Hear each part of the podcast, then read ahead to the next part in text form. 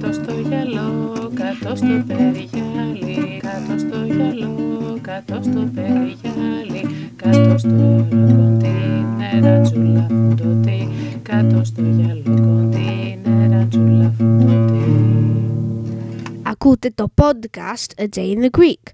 Είμαι ο Spencer, είμαι 11 και είμαι Άγγλος.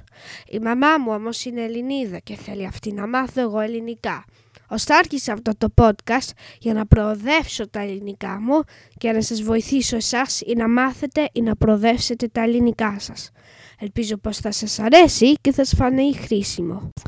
Σήμερα είναι 10 Ιουλίου 2011, το σημερινό επεισόδιο λέγεται Διαγωνισμός κολύμπησης. Αυτή τη βδομάδα είχαμε διαγωνισμό κολύμπησης στο σχολείο. Είμαι καλός στη κολύμπηση, αλλά δεν μ' αρέσει.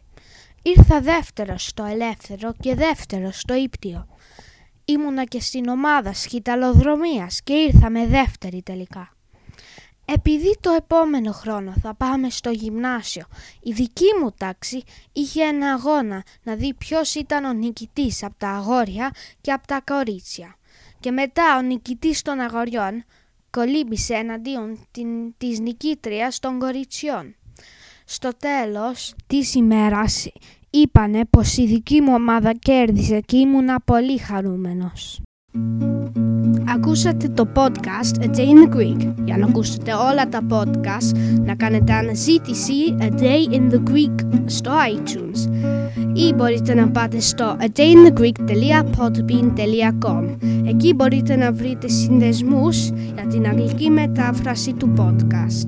A day In the Greek